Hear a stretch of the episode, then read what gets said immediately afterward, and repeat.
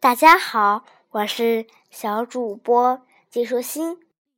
我今天给你讲一个对联故事，叫做《李东阳制讨风筝》。李东阳是明代诗人、书法家，他幼年就显示出非凡的才华，被视为神童。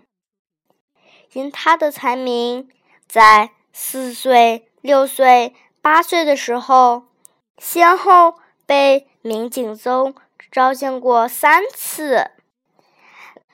李东阳十六岁时就考取了举人，第二年又考取了进士。相传，李东阳小的时候，有一天，他和小伙伴们一起去放风筝，谁知。一不小心，扯断了风筝线。漂亮的风筝像一只折断了翅膀的大鸟，晃晃悠悠的随风栽进了一户大户人家的花园里。小伙伴们都很胆小，谁也不敢进园去拿回风筝。只见李东阳像小猴一样敏捷地翻身上墙。轻盈地跳进了花园。这座花园可真大呀！有假山，有花丛，有亭台，有小桥流水。李东阳想，这么气派的花园，肯定是个官宦人家。此时，花园的主人看见一个小孩子跳进墙来，先是吓了一跳。然后便很是惊讶的上下打量着李东阳。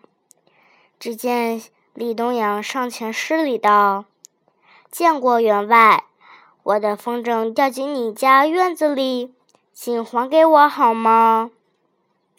这员外看李东阳文质彬彬的，不像是坏孩子，便拿着风筝想逗逗他。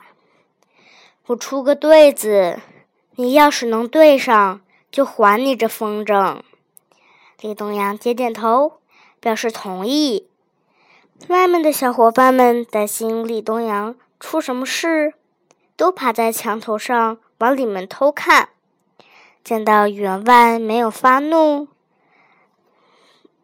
而且要出对子考李东阳时，便都翻身跳进园来，为李东阳助阵。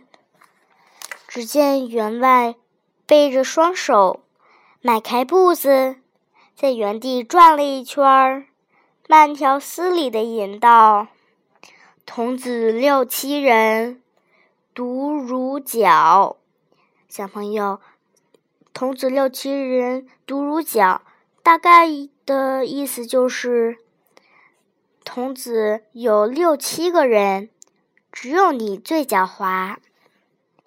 小东阳看了看那个员外，身穿锦袍，天庭饱满，觉得这气派一定是有两千担俸禄的官员才有的。略一沉思，随即也学着员外踱步。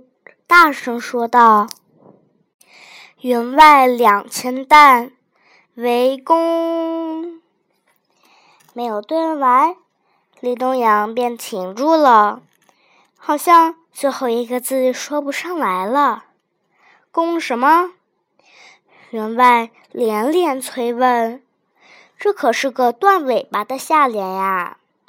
小伙伴们也暗暗的。为李东阳捏了一把汗。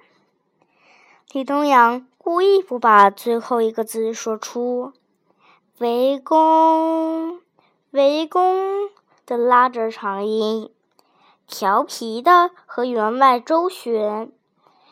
员外以为他对不上，得意哈哈的笑了：“围攻什么呀？对不上了吧？”林东阳说。这最后一个字，我早就有了，可是不大好说。员外忙问：“为什么呢？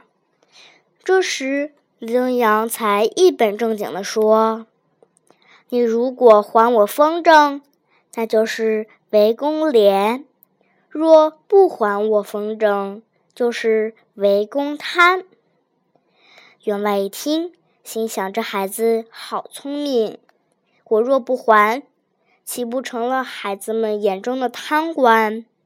随即，员外哈哈笑道。我岂能为了一个风筝而得个贪名？说完，就把风筝还给了孩子们。小伙伴们欢呼起来，簇拥着李东阳又玩去了。一代名臣李东阳制讨风筝的故事，成为了当时的一段佳话。小朋友，今天的节目就是这些啦，拜拜。